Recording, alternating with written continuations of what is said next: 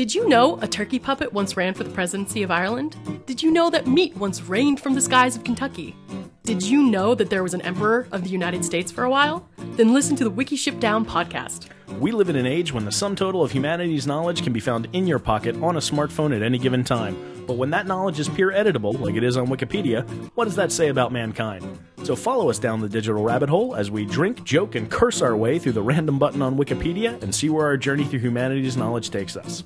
While you're at it, follow us on all social media at Wikiship Down. I'm Ruth Ann. I'm Ryan, and be sure to find us every Wednesday on iTunes, Stitcher, SoundCloud, or wherever you listen to podcasts. All right. Um, we're rolling. That's terrifying. Now there's so much pressure and like Gonna count us down. I'm underdressed and you aged several decades in 30 seconds and I don't know what that's about. That's pretty scary. I don't want to catch that. oh, you're gonna catch it when I count us down. Three, Oh, two. drag. You're listening to Missing Out with Lex Michael and Tari J. Let's start the show. Hey guys, welcome to Missing Out. I'm Tari J. I'm Lex Michael and my dashing manner and bold swagger cannot quite conceal the haunted look in my eyes. Ooh, I don't know what that means. That's that's Phoebus, man. When Phoebus shows up, they're like, "Yo, it's Phoebus. He's tough, but he's troubled." Yeah, yeah, yeah, yeah, yeah. I got you. I got you. Um,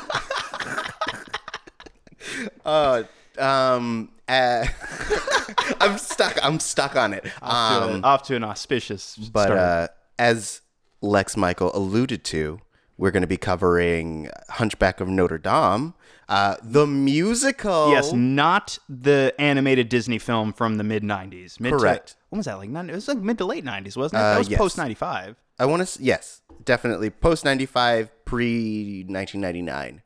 Um, I only know that. '98 feels right. Yeah, 98 feels. um, I only know that because the Berlin version of the musical came out in 99, which was t- which took the uh, Disney versions of the musical, uh, like in terms of the songs, and uh, made the, their own translated cohesive version, which in turn became what we're talking about today. Yes, I'm glad that you're vamping while I'm over here doing the homework I should have done before sitting down. Uh, '96 Ooh. was the uh, animated Disney film. Okay. Um, and so this musical takes elements from the 96 musical or the 96 movie and the uh, original book and combines them beautifully into one cohesive musical. Yeah, it really is more of an it is more of an adaptation of the original Victor Hugo story, but with some of the Disney songs slapped onto it. Right.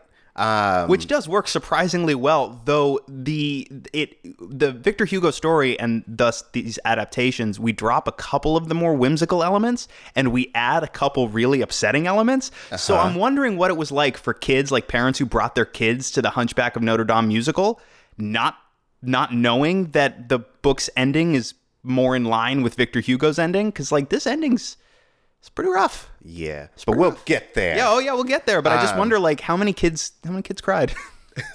how many kids were not ready? Well, to, uh, none of them. The kids ain't ready. The, the kids are all right. Um, But I didn't realize too. Like, this is a pretty recent. This is very recent. I mean, this cast recording was what from from 2017, uh, actually, or 20 2015. 2015. Yeah, Okay, 2015. Um, they had started the original run in 2014 uh, in Loyola, Loyola um, and then they moved out to uh, no, in San Diego. Then moved out to Loyola La Jolla, um, out in New Jersey, hoping to get a run on Broadway. But then uh, once it turned out that they weren't going to be on Broadway, Right. it, um, right. They, never. Right. They never went to Broadway. yeah. Right. Which is a bummer because it, it, it, I feel like if it would have gone, it would- still be running to this moment. You'd think just for the Disney connection alone, like that would be a seller. yeah. Uh, and it's also so good. Well, it is good, right? But uh, even if it wasn't as good as it is, I feel like just the fact that it's got some of the Disney songs in it would have been enough to push some tickets. Then again, if it, if it was ostensibly a family show in the eyes of some people. Right. and all of the families went completely unprepared. It may be a great show but it's like you can't you, you can really if you take your kids you got to leave it intermission. Uh, you know what i mean? Like that might have that might have hampered it ever so slightly. A also little bit. really quick um so the maybe was recorded in 2015 all right so like the my little, my little device here when i look it up in the little device music catalog says 2016 and i thought i read could be wrong about this, but I thought I read when I was doing a little bit of reading on uh, the the production and the, the cast album. I thought that I read that it was the album that uh, on on the Billboard charts, specifically in terms of cast recordings, Yeah. was the album that finally supplanted Hamilton as number one. Uh, yes, I know that its peak position for cast recordings did hit number one, and that was at least a year after, or yes, a year after Hamilton had um, released, if I remember correctly, in terms of time scales. Um, so yes, all of those things are true. Cool. All right. Now I've I've established a timeline in my head that I'm sure I will have forgotten about in about five minutes. Yeah, totally. Um, before we get too deep into this, I want to make sure that I let everyone know to subscribe um, to the show on iTunes and Oh yeah. Google also, Play Store. also, blah blah blah blah blah. Retrospective. That's introspective. yes, Yes. So you you guys. do, I was gonna do all that. Okay, you guys, you guys, you guys know what's up. But if you guys don't know what's up, Tari's gonna do all that. That was like our cold open. Yeah, I like it. That was good. Definitely. Yeah, yeah. Um, yes, we what we do here. If you don't know, we talk about things that we're into, uh, things that help build us as people. Uh, we share them with you and each other. Hope that uh, they build you as people. We're the retrospective that's introspective. Like I said, make blah sure blah that blah you, blah blah. yeah. Retrospective, introspective. make sure that you follow us on Twitter to know the things that we're talking about from week to week. Um, uh, it is at Missing Outcast, M I S S I N G O U T C A S T. Uh, so now that that's out of the way, I recommended this to Lex Michael. you did, and I'm had- wondering. I'm wondering. I'm wondering. I have some questions wondering. about the about the things that I wonder. Okay. Well, um, ye, I actually had recommended this probably about two years ago To me? Um, yes. So when we were we were doing a show together, I don't remember shit we recorded a week ago. I know. Um, but still, so I just got to call you out, bro. All right, was, let's let's do it. Take me back. Take take me in the audience back. Let's do some theater of the mind. All right. Two years ago. two years ago, we were at AfterBuzz TV. Oh, yeah. we were getting ready to do a show. I want to say it was Arrow. It would. I would think it would have to be two years ago. Um, and I was super into this album. Um, and I said, Lex, you like musicals, right? And I was prob- probably like, I do. Yeah. And I was like, oh, dude, you got to hear this Hunchback of Notre Dame musical. It's so good. It's very, it- oh man, it's the best. And what you said to me was, if it doesn't have the person doing that high note at the beginning of Bells of Notre Dame, I don't want to waste my time. And But it, it does. As it turns out, it only took me a couple of years to figure it out, but it does. I, in fairness, I stand by this. If I listened to, if you recommended it to me, and I was like, all right, let's do it. I like Hunchback, sure. And I got to the end of Bells of Notre Dame, and they didn't hit that high note, I would have been like, bullshit. I'm only talking about this track and how it sucks. well, luckily it was there. No, it, wa- it was very much there. It was it was it was I mean like that note if you if you are familiar with uh, a- any musical version of Hunchback of Notre Dame whether it's the version we're discussing today or of course the uh, the original animated Disney version uh, with uh, with music by uh, Alan Menken and Stephen Schwartz who also came back and, and added songs for this version Yeah. um, you you know this song and you know how sublime that high note at the end of that song is because he just belts that big high note and sustains it. It's impressive shit. Oh yeah. Um, so now here we are. Uh, I, I recommended it l- that last last week because that's how time works. Um, mostly because I had recently gotten back into it. Um, it came on my Spotify, and I have very specific songs that I really enjoy. Um, Didn't you at a certain point? I want to say I saw you on social media or something. Didn't you at a certain point kind of fall back into musicals a little bit? Like I remember vaguely seeing you asking for recommendations. This could also have been two years ago, but I vaguely remember this. Um, I was Mo- yes because I had gotten into what I call the three H's: um, Hunchback, Doctor Jekyll and Mister Hyde, and Hamilton. and I was looking for. Shh. No, it's it's interesting to me. I feel like I feel like well, this is not a. I guess this is not profound or all that insightful. I feel like Hunchback and Jekyll and Hyde definitely share more in common than Hamilton does with either. But I think everybody was into at least the one H for for a, at least a year. Right. Yeah. Uh, and so I was looking for more stuff in that vein, um, which like I found some stuff. Scarlet Pimpernel, who is I want to say by the same uh, person who did uh, Dr. Jekyll and Mr. Hyde. At a certain point, somebody recommended the Scarlet Pimpernel musical to me, and I don't think I ever got around to hearing it. Um, I've heard a few tracks and it's really good, um, or at least the tracks that I had heard. Because the same dude who does, and I'm really bad with names, so same dude who did Dr. Jekyll and Mr. Hyde also did the Death Note musical. Um, There is, that's and right, so there's a Death Note musical. It's I was gonna I was actually gonna recommend that one, but it's harder to find, um, and I think it's less accessible for you since you're not you haven't seen the series. I will say a lot of it's sidebar. I will say a lot of Death Note fans, if you tell them you've only seen the Netflix movie, will uh, recoil and possibly vomit on themselves. Yeah. Uh, however, I thought it was all right. I, I would say I'm actually significantly more likely to go watch the original Death Note because I've seen the movie and I went, oh, okay, there's something interesting here. Yeah. Um, it's great. Maybe that'll be my next. Uh, that'll be my next recommendation. But I, I'll make you watch the first season, so I'll give you a little more time. How long is the first season? It's like I don't know. Let's say it's twenty episodes. How long are they? Just like you know, twenty minutes each. Christ, Don't call my name in vain. Um, so Hey, that's so much anime.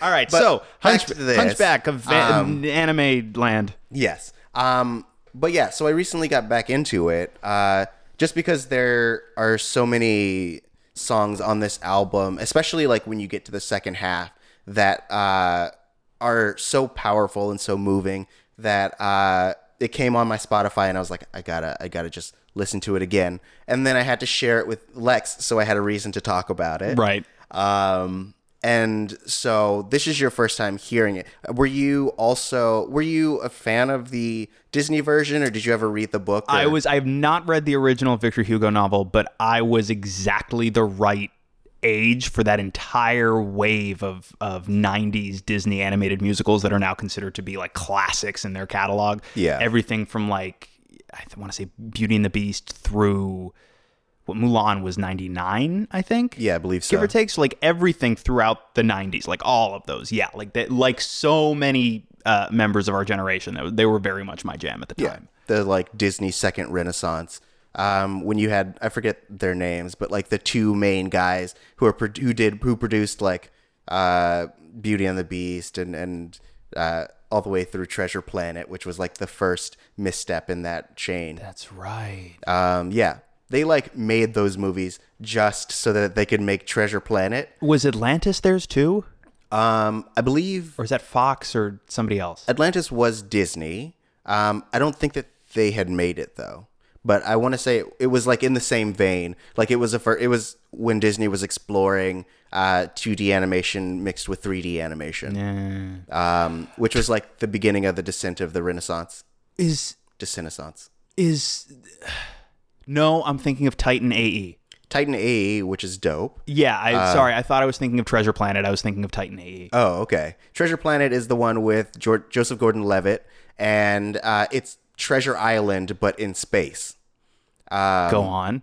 Have you? Oh, um, so basically, uh, I've never, I've never seen Treasure Island, so I don't know much. I saw the, Muppets comparison. do it Um, once. so no, no Tim Curry. Um, I'm out. none of those people. I'm out. I'm out. You lost me. Um, but like, yeah, basically, it's about it? this kid. Um, yeah, yeah, he makes a, a small cameo. All right, I'm you got to down. watch it all the way through. Does he got the it. Does he got the pirate hat and the wig on? Totally. Done. Well, not the pirate hat, the captain's hat. Right. Yeah, no, no, I got you. Yeah, yeah, yeah. All right, I'm in. I'm in. If if if Kermit as Captain Smollett puts in a cameo, I'm down. I'm done. You got me back. You lost me with the no Tim Curry, but you got me back with the Kermit. Good. Good. Good. Good. Good. What? Okay, so it's Treasure Island in space. Great. Yes, Treasure Island in space. Um, so yeah, they made all of those movies, um, and I, I think also in this one as well. So yeah, it was uh, it was John Musker and Ron Clements who uh, they didn't actually work on uh, and, uh, Beauty and the Beast. Forgive me, but they all but they did do like Great Mouse Detective, Little Mermaid, uh, Aladdin, Hercules, and then Treasure Planet. Great Mouse Detective is a movie I have not thought about in quite some time, and I remember it being dope as hell. Um, yeah, it's pretty dope. Yo, Ra- Ratigan, bro, Ratigan coming back to haunt your dreams. Ratigan. Um, they also did Princess and the Frog and Moana. So You know, I've still not seen Princess and the Frog. um, it's it's interesting. There are a lot of good songs. Um, story is fine. Um, So it's like Moana. oh damn. Blasphemy. No, I, I think no. Here's the thing, right? I think the story of Moana is fine. I think the songs are so good that it just elevates the entire movie several notches. Right. It's also gorgeous to look at. Oh yeah, it's a super well done. This movie. is not me throwing shade at Moana. Moana is a gem. It's just I think I think the additional elements are what really elevates it more than the plot. Got it. Um, but yeah. So uh, anyway, so Hunchback. Yes. Um, we. So yeah. So you basically grew up in the in the age with all those the during the the Disney Second Renaissance before Treasure Planet and uh, everything after Treasure Planet. You were like, fuck it. I, I was- don't, I don't care about it. I was young enough to really be fucked up when Mufasa died. um. Oh man. Like if that if that helps just for like just to place it in my personal timeline. Like I was young enough to be really messed up about it. Right. Um, I feel like when Mufasa died, I was more like Killmonger, where I was like, everybody dies. I'm gonna burn it all. it's like, wow, you made a crazy leap just there. I don't even know what you're referring to burning. Me? Please don't. Yeah. Anyway, Yeah. Um, I actually wasn't into Hunchback of. I hadn't seen it until like three years ago, maybe four years ago. okay. Um, I well, maybe that's not true. I remember I had seen all the making ofs, but I'd never seen the movie as a whole. So then you have seen it way more recently than I have. I don't th- honestly, if I I'd be shocked if I've seen it in the last 15 years. Yeah. Um doesn't doesn't I know the ending is is different in a number of ways. Doesn't the church come to life or something and kill the bad guy?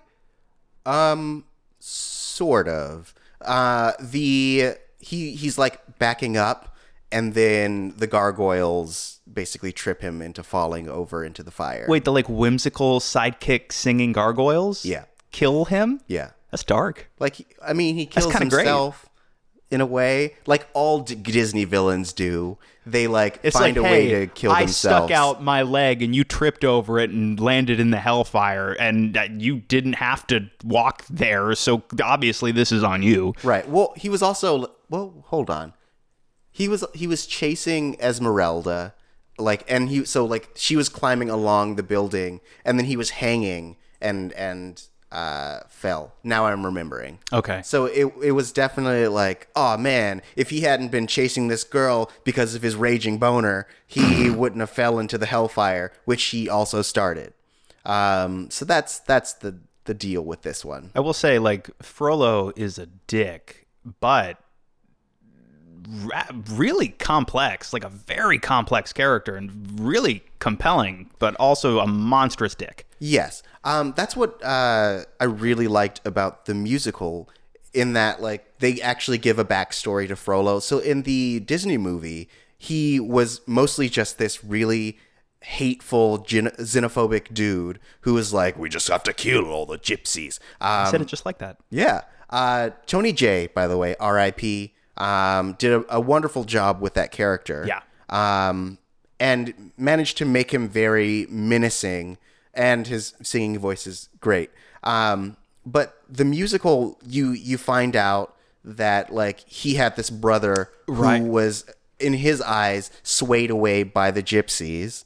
Um, and you, I like that they also add the fact, or I guess the component of um, Quasimodo being related to him. Right, like Quasimodo in this in this version of the story is his nephew, right? Yeah. It's his brother Jehan's baby, and when Jehan and his wife both die, he entrusts the baby to Frollo, uh, not for nothing. I know that Frollo's his brother, but can you imagine not having anybody else in your life to give your baby to except that asshole? Oh, yeah. Uh, but also, right in the Disney movie, Quasimodo's just a baby, like it's just a baby in a basket, right? That gets left Yeah. on the doorstep. Well, sort of. Um, Frollo causes his mom to fall on stairs. That's she dies. That's so- right. Yeah. Okay. Okay. I mean, so it was dark. It was very But- dark, but just a different, a different arrangement of elements. Right. Um, so that's what I really like about the Frollo in this one. and it makes him more human because Yeah. the Frollo in the movie again you've seen it far more recently than I have but just based on what I remember right the Frollo in the movie there is a certain complexity to him but there's nothing that connects him to humanity in the way that having a brother he lost and choosing to even though he's a monster about it uh choosing to take responsibility for this child because of his departed brother i feel like it connects him to humanity and the world in a way that the disney movie didn't necessarily feature Right. having said that he's still a massive dick about all of it Yes, I mean, and that is that is his character in that like I think it in a way this colors it to be that the more his brother acted out, the more he felt like he had to be more like pious and holier than thou because there was an obligation for him at least because they were orphans and because they had essentially been taken in by Notre Dame. There was an uh, uh, kind of an obligation to them to to like pay back Notre Dame for its kindness. And so if uh, Jehan wasn't going to do that, then he had to do it for the both of them. They do, man. They're they're all hyper fixated on on this place. Like the, when we meet them, they're saying Notre Dame at the end of pretty much every sentence. like they got they're very fixed. They got one track minds essentially. Yeah. But Jehan is swayed by by pretty ladies. Hell yeah. Turns his back, turns his back on Notre Dame, and Frollo's like, "Yeah, bitch. Damn. Speaking of Notre Dame, uh, since you had mentioned the fixation with it, there's a really great, um, a, a great video essay by Lindsay Ellis, which I would love to. I, I'll probably be tweeting out I later. just relatively recently got into her stuff, and I'm almost excited that it took me so long because there's a back catalog of shit now. Oh, yeah. like she she's smart. No, she's amazing. She she she very smart. I'm very glad that she was able to forge her own path. Like she used to be part of the like Channel Awesome group and she was like nostalgia chick where she was forced to do stuff that she wasn't really into. And now she's able to kind of take all the knowledge and skills and and and do her own style and she has a following and she her video essays are fantastically done. Um, and she did one about Notre Dame, comparing the book and, and what its purpose was and the way that people see it. And she was talking about how the book, in it, in its in its essence, was supposed to be just a it was a love story to Notre Dame itself, and it was supposed to show how all of the human quabbles that go on inside of it are pretty much insignificant to the longevity of this this long-standing building. Interesting. Yeah. Okay, some of that sort of got lost for me, but I get like it's there, right? At least in the way that these two characters approach the institution. Right. And also, I mean, yeah, everything like everything significant involving Quasimodo, of course, because that's his that's his little home base. Like it's all within the walls of this place, and like Yeah. yeah, that place. uh, Spoilers: al- almost everyone dies at the end of this story, and yet that place that place still still stands. Like right, like like you're saying, like it's all compared to this institution and what it represents. All of these these petty human foibles are are uh, but pittances. Yeah. Um, so Notre Dame will always it'll always be there, no matter if you are or you aren't. I mean, until the human race obliterates itself. But then again, for all we know, it's just going to be Notre Dame and the cockroaches after the bombs drop. That's true. Um, the cockroach of Notre Dame. Bing! I would love uh, to see a bunch of cockroaches pulling them ropes and uh, and dinging it along. Oh man, Quasimodo good. awoke one morning to discover he had been transformed into a giant cockroach. gross. Um, so yes. Um, another thing that I really like. So I You're not even like, you're not even proud of my Kafka references. I'm trying to add a little class and culture to this shit. do you do you want to? I I mostly like skipped over it because I'm not a I'm not a, a familiar with Kafka too much. Honestly, so- it's it's fine because like if you were, you'd be calling me out right now for making the most obvious Kafka reference that anybody could make. Nah, man. To me, you you're original and smart. You, I don't. Uh, yeah, like, oh, dude, tell me more about Kafka. Well, Ooh. all right. Ooh, uh, damn. Since since Ooh. since you're buying so fully into my intelligence, let me tell you about the time I wrote the Metamorphosis and some fucker took credit for it. oh, I don't want to hear about it. I am Gregor Samsa. All right, what's up? But um, so uh, I had you listen to the uh original like cast recording. But not the original original because the original Sorry, is the original German. is in German, but the original in that like the original cast for the English version. Yes. Their cast recording, um, which is available on Spotify, and Spotify, Apple TV, Music, or or- Apple Music, and all the things. Um, but also, uh, I had the I had the chance to see this live in a uh, I want to say it's Tarzana. I forget which where the the theater was. Um, so I had the chance to see it live, and I also found a recording of on, it. on YouTube. sure, Whatever. You didn't record the whole show. It's out there. Go buy a ticket for the actual production if you can't. Because here's my thing with film stage productions is to me, unless you know the show, I don't get any value out of them because I feel like the quality is low enough and you're far enough away from the stage when you're when it's being recorded. Yeah. That I don't I can't see anybody's face. I can't really I don't get all of the lyrics necessarily because the sound quality isn't that high. Right. So for me, the value there is once I've listened to it. Uh, maybe I've, I've gotten to see it live, but once I've listened to it and I've done a little bit of like reading, it's like you can follow along with the plot synopsis and Yeah. follow the story and then listen to the songs as you're following the story. Then I can go and watch a kind of low quality recording of the live show just because now I know everything that's happening and I can just get a sense of the, the staging. Yeah. Um, yeah, I'm kind of the same way in that I listen to like when I have a, the opportunity to listen to the cast recording, I will kind of listen to that, but like, and I'll I'll seek out a any like low quality recording if I just want context for what's happening, Right. Because you get a lot of different pieces from just seeing it in context. Um, so if I'm craving a little bit more from the things I'm listening to, then I'll I'll seek it out. Otherwise, I will like go and try to watch it live because it's just, just nothing like it. Right, exactly. Like I don't mean to suggest for a second that the way I just described approaching it is any substitute for purchasing a ticket and going and watching that thing live in a theater. Yeah. Not even close, but you know, sometimes the the Hunchback of Notre Dame is not being performed live in your area. Yeah. So you make do. Uh, true, because I don't think it's running right now. Like I was lucky enough to see just like a short run uh, about a year, a year and a half ago, um, and I I really liked because before I I liked the way that they'd used the stage just in the the one that I had seen, just or the one I had seen that's online, which with the original cast, which is nice. Like here are the things that I really like about it. Um, I really like uh, how they use the the area that they have. Basically, it is a just a plain uh, stage area, and they have two tiers.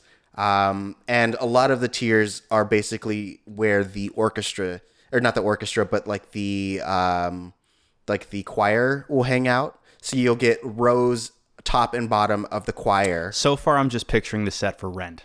Uh, yeah, it's just like Rent. Um, there are gates that they wheel out, and people like climb the fences. No, um, and then they they man- they have in the background they have the the main uh, circle that is the the big stained glass in Notre Dame. Okay. Um, and then they also have uh, like the the gate set up, like because you know when you're entering Notre Dame, there are these big giant doors, and so they have that set up as well on the main level.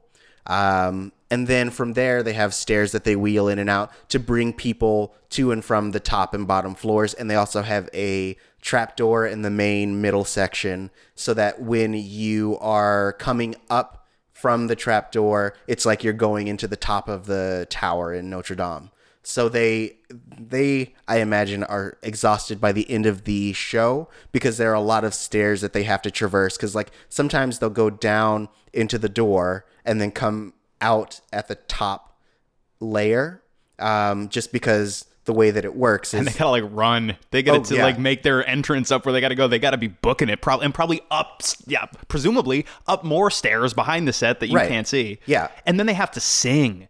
Like Yeah. breath, bre- when you're standing still and haven't been jogging upstairs, like breath control for singing, like Broadway caliber singing, yeah.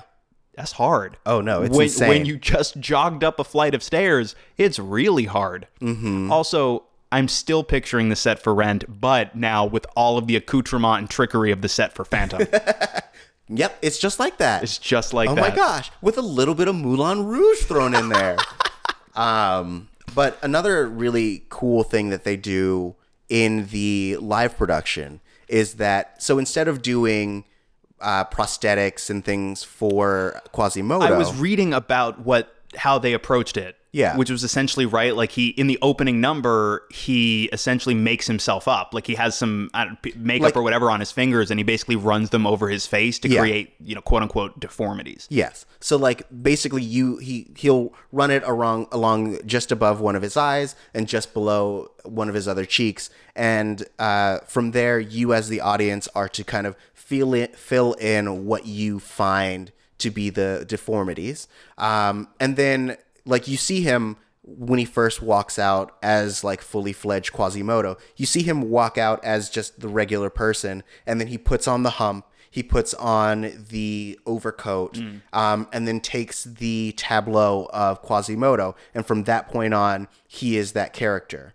Um, and it's it's really interesting because the way that they do it is by the by the end you get him doing that at the what makes a monster and what makes a man um, and then when they reprise that at the very end he is taking it off and all of the saints And are they're putting, putting, it, it on, on. Yeah, I thought that was cool. um, it's so amazing Uh, because especially at that point because there's this this moment because it's it, you assume that he is leaping to his death like the way that they do it in the at the end of the book if you haven't read it spoiler alert um, he takes uh, Esmeralda's dead body because she has already died because of being It's like burned smoke inhalation, I yeah. think.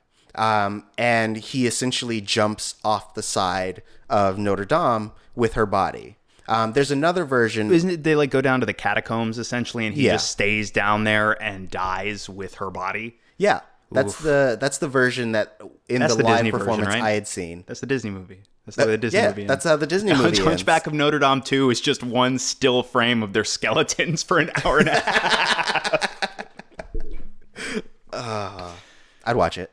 and um, it's and it then at the very end of the movie, it does the big like big camera pan up like through the street and up to street level, and Phoebus is just wandering around like, "Hello."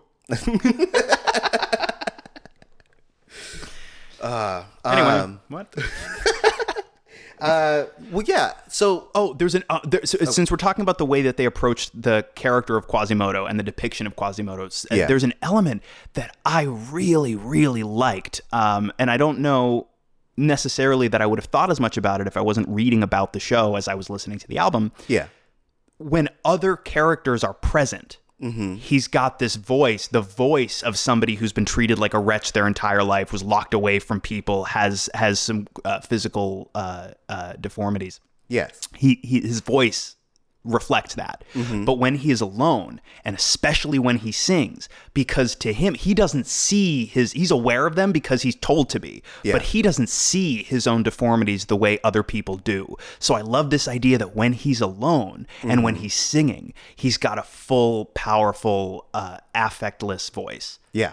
I really dug that. No, it's it's awesome, especially w- the way that uh, he's in the cast recording. He's played by Michael Arden, who um, is able to do this very like wretched "Hey, blah blah blah master. But when he is singing, especially the ballads, like when he gets to like "Made of Stone" and things like that, it is one of the most beautiful Made of voices Stone you've is seen. great. That's Oh, a yeah. great song.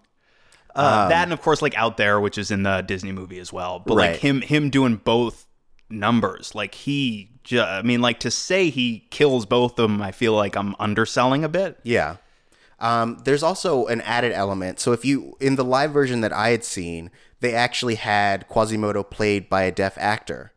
yes, and he was he was he was signing, Signing the whole a time. lot of it, yeah. Um, and so like the whole the full cast will sign to him, and they have a another character who is kind of one of the, like when he's not being Quasimodo's voice, he's just another one of the saints. But when he is Quasimodo, like he is Quasimodo's singing voice, Right. And so like because they make mention of it in I think the first act or the se- beginning of the second act that Quasimodo because of the bells is mostly deaf. Right. Yes. Um, and but in this version, he's like completely deaf, and everyone signs with him, and it's it brings in a whole nother element because there's he there's such a a vigor and so much power in him signing these huge emotions that you you feel it in addition to just hearing it. Yeah. Um, and it's amazing. yeah. Uh, guys, I want to see it again right now because it's just it's it. I like I think that especially because usually when you're seeing signing, um, like it, there's there's a I don't know how to, I can't tell you how you feel when you see signing, um, but like there's a lot that is taken in from just body language Yeah. and facial expressions, and that you get uh, in like tenfold when when he's doing these ballads because just the big movements the the movements themselves have to reach the people in the back and the the way he uses his face have to be able to hit you no matter where you are in the theater Yeah. and so uh, just being able to experience that like it could have even just been that without the additional singing and you would have gotten everything he's trying to convey Yeah. I think so. yeah. Um, so I think that like if you have a chance to see it with the with Quasimodo being played in a deaf arena, it's fabulous. and I imagine too, there's got to be something so powerful about that characterization, but also watching that that particular performance. Like, yeah, you get you get not not just about like you get everything you need to, but watching watching somebody who has an impediment be able to commit that hard and do the work and and deliver at easily as powerful a performance as anybody else. Then you have because you're watching somebody, you're, you're watching somebody essentially like. How do, I don't know how to describe it. Right. You know what I'm talking about. Yeah. I mean, essentially, like someone being able one being able to portray a character that they are also they have the same like affect as uh, is is nice one because representation. Well, represent- right. I feel like yeah, like I was I that that first of all, like I feel like I was gonna stumble through it a little more clunkily than the way you just phrased it. But yes, yeah. Um, but also like I forgot. There's a whole there's a whole word for that. but I mean, they're able to come at it with that experience, um, and they're able to. Because I imagine, like, especially living as a, a deaf person in this world, there are moments where they feel invisible, or there are moments where they feel like they can't express what they're trying to. Um, and so, bringing that to that role also adds another layer to it as well. There's not a. It's it's not like Michael Arden, who ha- who has the benefit of basically just throwing on the affect and then walking out of the arena um, and being like, "Cool, I can hear now." It's like he car- that the the actor carries that with them on a daily basis, and they're able to really show the world what it's like to be that way. Yes, and you're seeing you're seeing truth that you wouldn't be able to see in any other iteration. Right. Um, so that's I think that's what I really also enjoy about this pre- this presentation um, is ha- being able to have moments like that and, and, and having truth that uh, you can really you can you can feel and you can you can connect with. There's this element of Quasimodo that like I think I think I personally connect with in that like he is this guy there's there's this element of not like self-hatred but like this feeling that you that no one will ever love you for who you are. Um, and be, because you're essentially told your entire life and your formative uh, throughout your formative experiences that you are lesser whether Yeah. or not whether or not you are explicitly told as such you are treated as such and over time you begin to internalize it and it does manifest as not right you're right like not necessarily self-hatred uh, but a, a, a general feeling of of overall lack of worth Right. which there's there is overlap Yeah. Like and you get you get that song uh Heaven's Light um where he's talking about how like he's he's become so fine with the idea that no one will ever love him. Right. Um, and then this one day, someone just treated him with the like slightest bit of kindness, and now he is madly in love with her because of just that little piece of affection. Yeah, there are a lot of emotionally unhealthy men in this story. Uh, but that's yes. but that's uh, oh, I, I want to talk about that a little bit. I don't want to like hit it too hard, but like Oh, I'm gonna hit the shit out of it. but like whoa uh but i do like yes uh, quasimodo and it's it's understandable it's very in character the psychology of it tracks why he would make such a big leap so quickly Right. but also I mean, d- like you've heard me talk about. I've talked on this show about why the ending of Guardians of the Galaxy Volume Two makes me cry as hard as it does. Yeah. part of it is like the the sacrifice of the character we lose, but also part of it is the character of Rocket, who has been so shut off from letting love of others in. Finally, non-verbally, but finally opening himself up to the possibility that he could be loved, and that that idea in a story, if you can contextualize it properly, as I believe in Hunchback, they very much do. Yeah. that man, like that hits me right in the gut. This this character whose his entire life he has been made to feel like he is a wretch, he is lesser, he is a monster, and no one will ever love him. Has a moment finally where he goes, "Oh my god, I I could possibly be loved." Like Yeah. that. Holy shit, dude! That hits me so hard right in the gut. oh yeah. Um, but since you brought up the male thing, Uh, yeah. all right. Let's get into let's get into this. So so obviously, right, Frollo, right up top. Okay. All right. Here's what I kept thinking, and I don't know that I'd bring because right now this is like a it's like a hot hot button, whatever the shit. I don't know that I'd bring this up if it wasn't so prevalently on my mind while I was listening to this album. yeah. Frollo's an incel, basically. I just heard I did that term I- today. I heard it relatively recently, and I finally looked it up, and I looked up what the definition of incel is. And holy shit, it's it's Frollo. I feel like okay, so I can I can like if you don't know what I'm talking about, I can just really quick uh, illustrate what we're talking about. If you don't, if you're lucky enough to have avoided these people online, uh, it is this whole movement. Here we go. yeah. Incel uh, is short for involuntary celibate. It's a person, usually male, who has a horrible personality and treats women like sexual objects, thinks that his lack of a sex life comes from being ugly when really it's just his blatant sexism and terrible attitude. They have little to no self awareness. Even when they see other quote unquote ugly men with girlfriends, they consider these men to be tricksters who have somehow beat the system and can get women despite being cursed with unattractiveness. Uh, blah, blah, blah. They believe that women owe them sex, and many of the more extreme incels like to spend time in incel communities on the internet coming up with ways to make women have sex with them, off, often involving genocide of people of color, genocide of quote unquote chads, which apparently means men who have sex, taking rights away from women, raping them, having sex with women's dead bodies and other truly horrid disgusting stuff and they, they can't they don't they lack the self-awareness to realize this type of shit is exactly why no one wants anything to do with them Right. but this is a this is a community and they are they are actively preying on and hurting people Yes. I would not have brought this community up at all if I didn't think that this description really aptly fits the character of Frollo. Yes. When so when I saw the the Hunchback of Notre Dame movie as an adult, like I said, it was like a few years ago. Um, it was actually right after that guy had gone into that sorority and killed a bunch of people. Um, after making his stupid manifesto, which I believe Piece of shit Mick Scumface. Right. So after he had done that, uh, not so it was shortly after that that I had seen this movie and realized that like yes, that is exactly what Frollo is. Where if if someone doesn't want him, then they sh- they may as well be dead. And he Um, literally he he very explicitly behaves as though he is entitled to Esmeralda's body. Right. And he he it's weird because he feels that way because he views himself he views himself as the the most pure pious dude.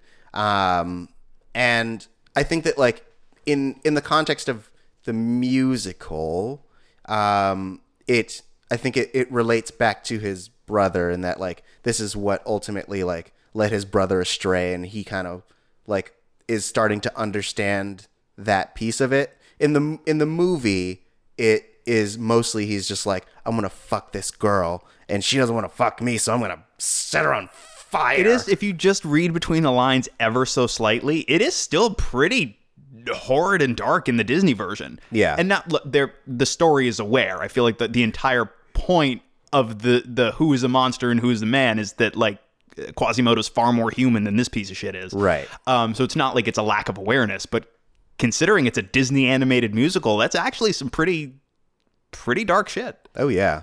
Um and so like you get in this movie, you get these three different versions. And and also in the musical. I think it's a lot more explicit in the musical how men can interact with women. There's this there's the they're the two extremes where you have Frollo on one side where he essentially demands to have this woman as his own. And and w- right, exactly like you were saying, when he starts to suspect he can't, he immediately goes to then I'm going to kill you. Right. Which is again very very incelish. Yeah.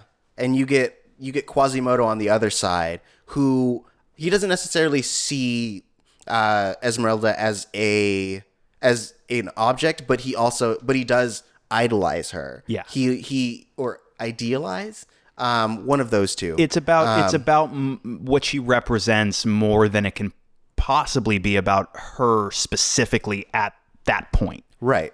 And so like neither of these take into account her own desires or her own agency. Um, whereas like her relationship with Frollo, especially when you see it in um, in in the musical, there's there's a flirtation. They they're equals. They they have like a scuffle and and and are able to fight on equal ground. Like they essentially are uh, they're a good match.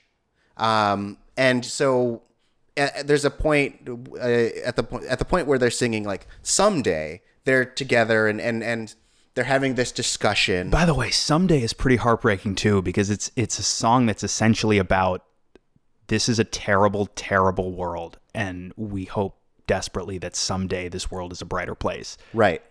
Well, I feel you guys. uh, yeah, I actually posted that song the day that uh, our current president was elected. Um, I mean, but right before that song, uh, they have this discussion because Frollo comes to her and he's like, "Look, you can you can leave this jail. We won't we won't kill you, but all you have to do." is like be mine and he tries to essentially assault her and it's and, it's about too like the the way you're phrasing it is is exactly correct because it's not just about having sex with her it is about possessing her completely Right. it is about completely robbing her of agency of her own individuality uh eh, yeah and just possessing her completely Yeah. which is just a whole other bucket of horrific darkness on top of the bucket of horrific darkness that is feeling entitled to her body Right. And so she's having this conversation with uh, Plebus. Um, plebus what is it? phoebus Phoebus. plebus You're such a plebe. Um, Plebe, who, by the way, I feel like, and maybe this is the case in the movie as well. It's been too long since I've seen it. On the recording, I started after a while. I started to think of Phoebus as nice Gaston. he kind of is because the way that he comes into the scene, he's like, I'm I'm I am great and I'm gonna have some sex. I'm gonna take this easy job and I'm gonna have some sex. and you're like, okay, calm the calm down, bro. And like, but I mean, ultimately, it's to serve the fact that he's like changed his perspective when he meets Esmeralda. But like, that is exactly who that guy is. He is. He's a nice Gaston. because like the the the second time that he meets um Esmeralda, he is at the like brothel where all the gypsies are hanging out, and he's he's like bringing his buddy in, and he's like, "Yo, hey, uh, let's let's have some sex at this place." right. Uh, I I dig that tavern song. By the way, Oh, Tavern Song is I dig it. Like that might have been like it's not the most emotionally powerful song on the album, but I feel like just as a song that I could listen to completely divorced from the context of the story, Yeah. like that'd be the one. It's just it's it's it's fun and it's like it's a little bit like it's a little bit sexy and like it's I don't know I, I dig that song. Um, but yeah, so like Phoebus and Esmeralda are having this discussion in the jail because they get caught at, in the Court of Miracles, and and so he she's she's basically saying that she refuses to give up her agency because uh, Phoebus is like maybe you should just like maybe you should just give him what he wants so that you can live. And it's like, bro. I know. But uh, she's No, right. And I get and it's in character. Yeah. And you know that he doesn't like he means well. He's Yeah. just a dunce. Cuz it's like seriously, it's like no, dude, that is a horrible horrible thing that you're suggesting. Yeah. But he really is suggesting it because it might save her life and I feel I totally buy that in that moment he's only thinking about how what how, what will save your life. Right. It's just that all he can come up with is this really awful thing that shouldn't be an option that anybody considers. Oh yeah, no, not at all. The like it should have been. How, how do we escape? Right. Like how, do we get, you out? far away from this person? Right. Yeah. Um, but like that moment is it, it like solidifies that uh that Esmeralda has her own wants and desires and is like a fully fledged character that like ha- like despite what Frollo and Quasimodo want, like she has agency and she's never going to give that up. She would rather she would literally rather die. And she did. yeah. Um By, by the on- way, since we're talking about Esmeralda, Yeah. uh, shout out to Ciara Renee. Oh, yes. Who I knew only as Hawk Girl from Legends of Tomorrow before Yeah. this. I had no idea that that she did this. Oh yeah, and she's amazing. She is amazing. Her her voice is like she has such range. Um, and especially like when you- when you get to like God help the outcast. Yeah. Um, and just that moment when everyone's listing out what they want, and then she pops in with like sh- the "I ask for nothing" line, and it like still gives me chills to Mm-hmm. this moment just because it's so powerful. Um, and you would you would never know that because just before that she was a barista. That's a very specific DC on CW joke. That was for that was for maybe five percent of this audience. Yes. You're welcome. Yeah, I, I mean, but those them, I'm imagining all of them having drinking something at that moment and spitting it out in laughter. I'm gonna I'm gonna immediately make the joke less funny by explaining it to the people that don't get it. uh, when they introduced the character of Hawkeye, so the DC comics TV shows on CW they all cross over with each other like the Marvel movies do. Uh, before Legends of Tomorrow, they introduced this character on the Flash, and when she started manifesting her powers, she really kept hitting this note over and over and over again about like I can't have this greater destiny. Just last week I was a barista, and it felt like every not just every other episode, every other scene that featured this character for quite some time featured a reference to the fact that just moments ago she was a barista. Yep. Who who would know that? Who who would have even known that it, she would it would have ultimately led to the deaths of four people? oh man. Um. Uh, hawk powers. Um. Bird, I, bird people with wings and funky helmets and a, and a mace. Uh, as, as that Esmeralda would have lived. oh, she she definitely would have. Can you imagine? Let's let's stage a production, and it's exactly the same musical, and we'll invite everybody involved with the show who can come. Yeah. And at the end of the show, the one the one artistic license that we that we take is when Frollo is burning her, all of a sudden she busts out her wings and just Grand Theft Autos the helmet and mace out of nowhere, kills the shit out of Frollo, liberates everybody in in oppressed circumstances, and we all rise together. And the Earth, the Earth becomes a utopia because uh, Esmeralda of Thanagar saved us all. I would watch that so much. think about think about how complex the staging for it would have to be. No, it'd be like, have you seen Wicked?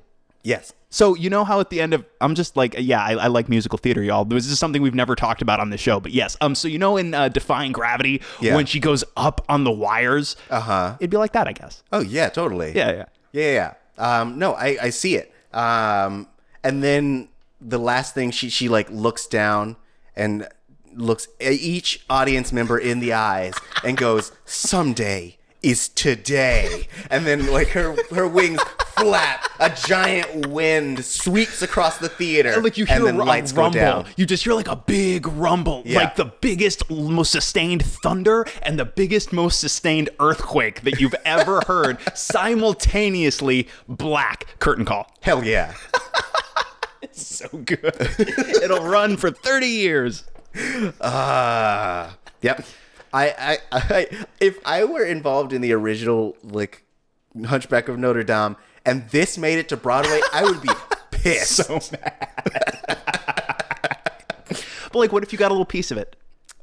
What, Alright, if, what, if it, what if it made more money than Avengers Infinity War and you still got a little piece of it? I don't know. I, I, I think I'd no. I'd still be. I'd still be a little bitter. You would just I'd- be like, this isn't my ending.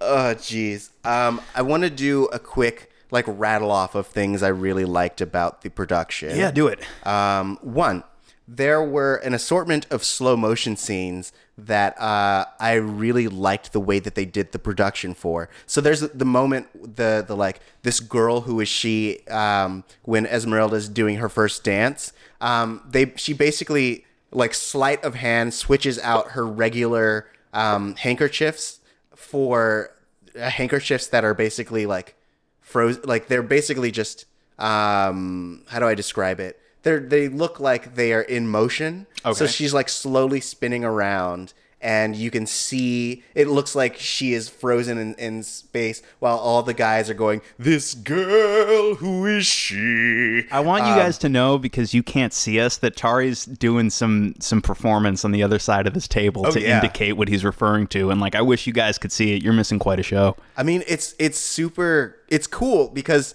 it's it's like a little thing. Like she could essentially just be like spinning in slow motion, but like her things would be dangling. But the fact that they had the forethought of making them static um, while she's spinning, it really gives the uh, illusion of slow motion. And they do it again during the tavern song, like while Frollo is watching this dance go on, and he's like, I have such a boner. um, that's that's I mean he's he's saying other lyrics, but pretty much that's that's it. Um, uh, also, I really liked all of the saints. Um, so like in the movie, they had the three gargoyles. Uh, one of- Victor, Hugo, ha ha ha, and Laverne. Yeah. for whatever reason. because you know why not? And in the in the original German production of this same show, there were versions of these characters included, right? But they were a little less whimsical and comedic, and their names were changed. And I forget the names off the top of my head, but what I believe they were references to uh, multiple actors that have played Quasimodo. Yeah. Going back to, I think one of them is Lonnie or something, and I could be way off the mark, but I I would guess if that's the case, I would guess that's a reference to Lon Chaney, who played Hunchback of Notre Dame in the original silent production. Got it. That would make sense. That, again, I'm, I'm total guess. Yeah. Um, but yes, the the Saints were really uh, they were fun. I liked their use as Quasimodo's sounding board. Um, because like Oh the- yes, I, I cut myself off though. Like they they're dropped entirely, basically for the the English. Oh yeah, Like, there's they're no right. There's gargoyles. a version is present in the German one, and then in the English one, yeah, they don't exist. Yeah. but like diff- statues and parts of the cathedral will still communicate with him. Yes. Um, and so there's a, a very specific um, part in flight uh, er, flight into Egypt where he's talking about Saint Aphrodisius, um, which is a, like earlier in the play or in the musical. Um, he gets the story about Saint Aphrodisius from uh, Frollo, uh, and it's it's this running gag where he can't remember what his name is. Um, and so in the production, in the stage production, um, they reveal him as like it's a stained glass window and the actor's face is in the stained glass and he's going Saint Aphrodisius and then they open it up and he is essentially they have like a a practical beheaded uh behead uh set up. So it's like they raise the shoulders of his garb and it's him holding his own head because he was beheaded by the mob. Cool. um and so like he's singing this way So it looks and then like he like pops it back up Oh, cool. And then Yeah. it lowers. yeah it, yeah Okay. it's so it's really it's like a really cute well done thing um but it, and it's it's done completely for laughs but it's it's uh i i really loved that piece um that's just uh what else oh a place of miracles um just the way that they lit it um because essentially the way that it starts is everyone is on pretty equal spotlighting where you have um, Phoebus talking to um, talking to Esmeralda because Phoebus wants to go with the gypsies because they're leaving.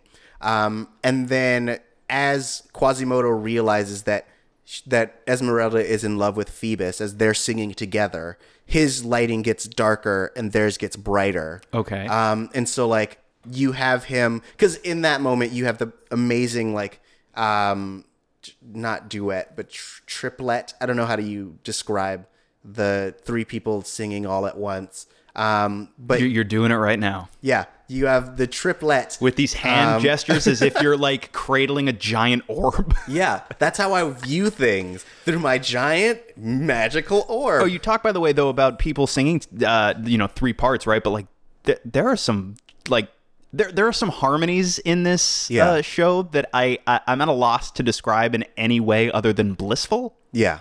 Which sounds like goofy, I guess, but like that's that's the best word I can come up with to describe some of these sweet, sweet sounds. I mean, no, they're really well. d- So, like, here's the the that that that specifically, um, in terms of the way that they construct the music, is that like there's a lot of narrative that they need to get across, and so the way that they use um, all their different actors to to one harmonize between the different perspectives, but also the way that they tell the story, um, having a part of it being told by one person, and then another person jumps in and will tell their part. Just like specifically, let's take the fi- the finale for example, where you're getting the scene where all of the soldiers are trying to bust into Notre Dame, and you have someone being like, "The soldiers grabbed the piece," and then you're like, and then another person will come onto the stage and essentially be like, "Quasimodo grabbed the the lead," and so like it's and then somebody else comes out on stage and is like, "This isn't where the bathroom is." Yeah,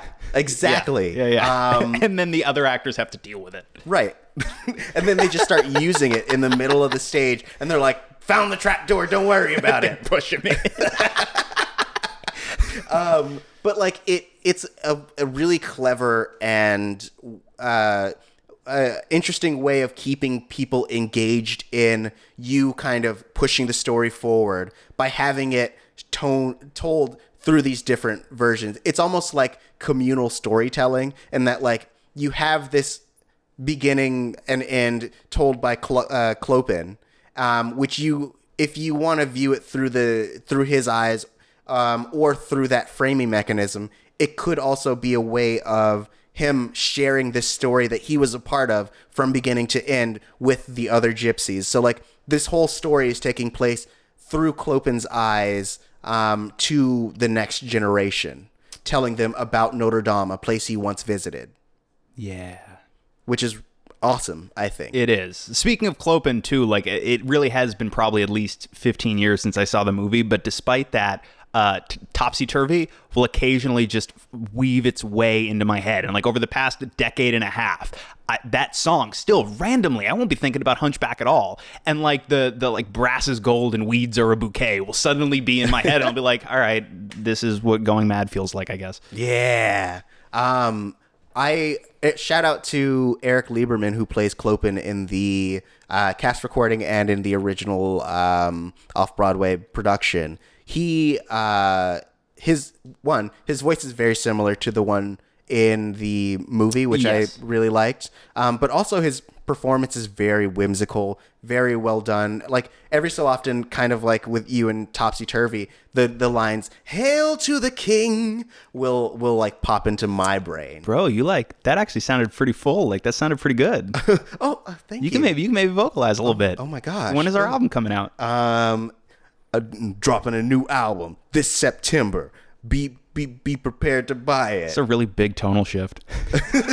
I mean, ooh, come buy our album in September. Still real big weird tonal. Damn, I don't know. I don't know, man. Um, so we're running short on time. It's going to be a folk duo. Uh, I'm not. Uh, I'm not a folk guy. I'm all about ballads, baby. Ooh, be stone. Ooh, g- g- place of miracles. Ooh, what is happening? Are you like is your appendix bursting? What's happening? oh man. Um, Um, is there? we're running short on time. is there anything that you wanted to chat about before we headed out? Uh, I dig it. Uh, I miss I miss musicals. Honestly, like I feel like I have no idea. Like right around when um Next to Normal was running on Broadway. Yeah. that was about the last time I had any clue what was going on in the world of musical theater, and that was a while ago now. Yeah. Uh, I, I I miss it. I'm curious about like that. Obviously Hamilton, but like Hamilton is like a, a bizarre anomaly in that it's it's was just one of those things that comes along like once in a generation, maybe. That was just so massive. It was just a massive crossover thing. Yeah. But Hamilton aside, yeah, like next to normal was probably the last the last time. So now I feel a little bit a little bit uh uh God, what's the word? Uh starts with a V. Va- not vindicated. Uh valorized? No. Validated? No. Um, galvanized. That doesn't start with a V, but it has a It has V a in V it. in it, yeah. Uh, stupid. Um, but like, I feel a little bit more galvanized to like go back and jump in and try and see like what are the big ones that I've I've missed. Yeah. Um, yeah, I feel like um, there are when when Fringe Festival comes through. Um, it's it's usually once a year here in LA. Um, there are a lot of just like small, dumb, not dumb, but like a lot of small, like one time only. word you're looking for is whimsical. Oh yes, a lot of small, whimsical, um, one-time only like productions of different musicals. So like, um, this was not part of the Fringe Festival, but the um, oh shit, oh Reanimator musical. Um, uh, it was a musical based off of the movie Reanimator, Right. Which was like a, a cult classic. You guys can't see what my face just did. I just like as soon as Tauri said Reanimator musical, my face just like scrunched into this Oh, yeah. like bewildered like what is this magic and then how, how have i been sleeping on this et cetera et cetera et cetera yeah, it was great. i bet Um, shit it doesn't even have to be staged well just reanimator musical where do i buy a ticket um, two years ago. shit. Three years ago actually. Um Oh. i know. I keep i keep going on their website to see if they're gonna do another one. So like is if they a, do can you get a is there a soundtrack recording? Not yet. Son of a bitch. Um they were they started a like a patreon or a gofundme why you to gotta try why you to gotta torture me by telling me this thing exists when i have no way to experience it? Well that's the thing is what i'm what i'm getting at is that like i think that if anything if especially if you're craving musicals and things of that sort like i think that this it's it would be behoove us to like start kind of seeking those out and you guys in the audience to like really start checking those things out because a lot of really great musicals um like a lot of great musicals don't make it to broadway but like they're still amazing Yeah, like don't don't get confused. Just because something doesn't run on Broadway for an extended period doesn't it's not indicative of a lack of quality. Yeah, and so I, I feel like, especially Well, I mean, it might get- it might be, but it's not necessarily. yeah, um, not mutually exclusive. Right. Um, but like, I think that, especially knowing how great this musical is, and knowing that like it was such a, sh- a, a short run, just like a couple years, um, but like ha- knowing that it was such a gym, and I think that that should be kind of a, a good case study in that like people should support small theater and really like go check out these things that people have poured years of their lives into and and and uh, really take t- t- took a shot on. Um, because it's it's these things that like you will be able to experience that like may never happen again but like having that experience enriches your life yes. and I I I really think that that's if if you take nothing away from this this podcast, it should be that Go Support, support live theater. Yeah. I mean, any it, it- straight plays count, bro. Like like anything. Like support live theater because there really isn't like if you're not a big theater person and you don't understand like when people who love theater talk about how there really isn't anything like it. You can't compare it to any other experience. You can you can feel you can feel it in a way that you you I feel like you can't feel any other media. Like I'll get very emotionally involved in movies I watch. Yeah. But it is not the same as being there in the in the room w- where it happened. Shut up. Sh- shut up. Don't make that face at me. Uh, by the way, as soon as you said like take a shot on that, my brain went to Hamilton. Yep. And then I started to like do calculations in my head, and I'm like, okay, Qua- Quasimodo's just like his sanctuary. He's young, scrappy, and sanctuary. I don't. It's not. fuck off. It's not a word.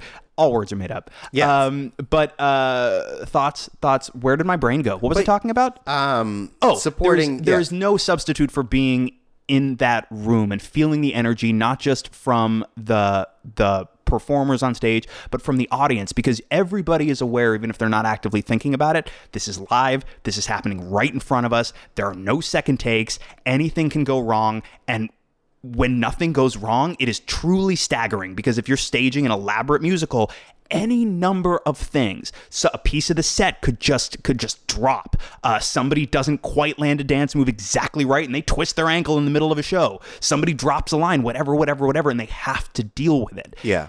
when it all goes smoothly, to me, it is one of the most impressive magic tricks that there is. Yeah. On top of, of course, it it is so I feel like as emotionally resonant as as just listening to the soundtrack album is. Even if you do have an idea of how the staging functions, is the the power of being in the room. I apologize if it sounds hokey, but like the power of being in the room and feeling the story being told to you. Mm-hmm. The, yeah, there's nothing like it. And then of course the music, the the live, you're hearing live music as well, and these people singing and like the like the raw vulnerability and raw emotion of it. Re- and yes, you can hear some of that on the recording. That's not the same as seeing seeing that person put pour every bit of themselves emotionally into doing it. Yeah, there's nothing like it. Yeah. And just to like like piggyback off of that, the thing that impresses me the most about theater as well is just the amount of ingenuity that goes into it. Like you we we've talked about how like movies like Jaws and um, like Alien and things like that, like basically are better movies because of the things that they had to do to supplement um, for issues that they were having. Right, essentially necessity being the mother of invention. Right. And that I feel like you get the best examples and the the like the pinnacle of that is theater because they essentially start with a, a blank stage and have to make that into up to let's say 30 different environments or they have to find ways of conveying a like a hundred years of storytelling into that one small space. It's not like television or movies where they can go on on scene and they can take a bunch of different um they can do a bunch of different takes they they have to coordinate that and and essentially flawlessly and seamlessly go from scene to scene to scene to scene from beginning to end in that 2 to 3 hour mm, time period um without um without making a mistake or or without um you know, messing up in any way, shape, or form. And if they do, they just adapt. Um, Yes. Someone was telling me about one time when they were doing a play and it literally started leaking from the ceiling and part and they uh their scene partner didn't miss a beat they just walked over grabbed a bucket and made it a part of the scene Oh, I was doing a play a couple of years ago, and in the middle of the play, there was an earthquake. And the the actors were on stage. Like I actually, it was not a scene that I was in. Yeah. Um, but I was I was right off stage, and I watched uh the actor. It was it was a scene where he was talking about how like that their son, one of their sons, can be just a very volatile personality. And right in the middle of that line, the whole theater starts shaking. And of course, it's like, okay, how severe is this? Do we gotta stop the show right now? Is there people running for the doors? No, it's just they all felt the building shake. Yeah. It settled down, and he goes, "Yeah, it's kind of like that." and then we just kept rolling on with the show and i was like i really i literally i almost wanted to run on stage in that moment and hug him. I was like Yeah. that's fucking professionalism. Holy shit. Yeah that's awesome. Yeah. Oh man, guys, go see a play. For real. If you don't, if you do nothing else this year, like something I like to do is like for resolutions, as like much or as little as people believe in those, is like I make a I make a declaration to see some form of artwork, um, whether it be going to a museum, going to a play, going to a musical, something to that effect. And like, if you haven't done it this year, just go see a play. It's easy. They're pretty cheap. Um, support local theater. Yeah, and we don't we don't mean you have to go see a massive elaborate show at the Pantages. Those tickets can be pretty pricey. There are a lot of smaller venues where you can check out really powerful theater. You do have to look for them a little bit because Yeah. they don't have banners flying all over town like the Pantages does, for example. In, in LA, wherever you happen to be, uh, yes, there are big venues that might be a little cost prohibitive for some folks, but if you look, you will find some smaller venues that are in in greater need of support as well and and so many uh, actors and uh, production personnel and and creative people writers directors everybody across the board uh, doing some really powerful work that's deserving of attention so yes absolutely go go check out and support live theater Yeah. Um, all right. So I think I'm gonna wrap this baby up. i Uh, let's do it let's do it i'm ready to crawl down into the catacombs with your dead body and wait to die Aw, yeah. They're gonna find two sets of bones, and then no one's gonna know whose is whose. they're like why are these microphones here Um, well, uh, if you haven't done so again, make sure that you subscribe. We are on iTunes, Stitcher, Google Play Store, Anchor, um, everywhere podcasts are sold, which is for free. But if you would like to contribute to this show, you can leave us a comment and give us a, a five star rating if you love what we're doing. Um, and we read them here on this show. So, uh, you know, if that's any incentive for you, do that. that Um, makes you just a little bit more famous than you would have been otherwise It's true. You got that. Uh, You got that missing out bump. But if you just want to chat with us, make sure that you go and follow our Twitter, which is Missing Outcast. That's M I S S I N G O U T C A S T. But if you hate either one of us uh, and just want to have a personal conversation with the other, um, you can find us uh, on our personal Twitters. Yes, if you really hate Tauri's guts and you want to low key let me know, I'm uh, all over social media at the Lex Michael. And if you totally hate Tauri's guts and you want to tell him about it, you follow him at Tari J. T A U R I J A Y. Yeah, Oh, man. really like dig in. Really just- like go for the just throat, let both of us know. Yeah, yeah, yeah. yeah. Ooh, yeah, yeah. Tell tell tell him he's so handsome and it makes you jealous and that's why you hate him. He's so ma- those dulcet tones of nobody should be that perfect. It's true. It's infuriating. Oh man, I hear he's also really, really giving. Um, yeah, Uh, and, I, uh, I too am extraordinarily humble. totally. Yeah, yeah, yeah. And unlike DJ Khaled, he goes down, baby. He goes down. we, we live in a world where Smash Mouth owned DJ Khaled on Twitter, and I don't know what to make of that. I don't know what timeline that fell out of. Oh, jeez. Um, but once again, thank you guys for joining us. Um, we'll see you next No, don't do it. week.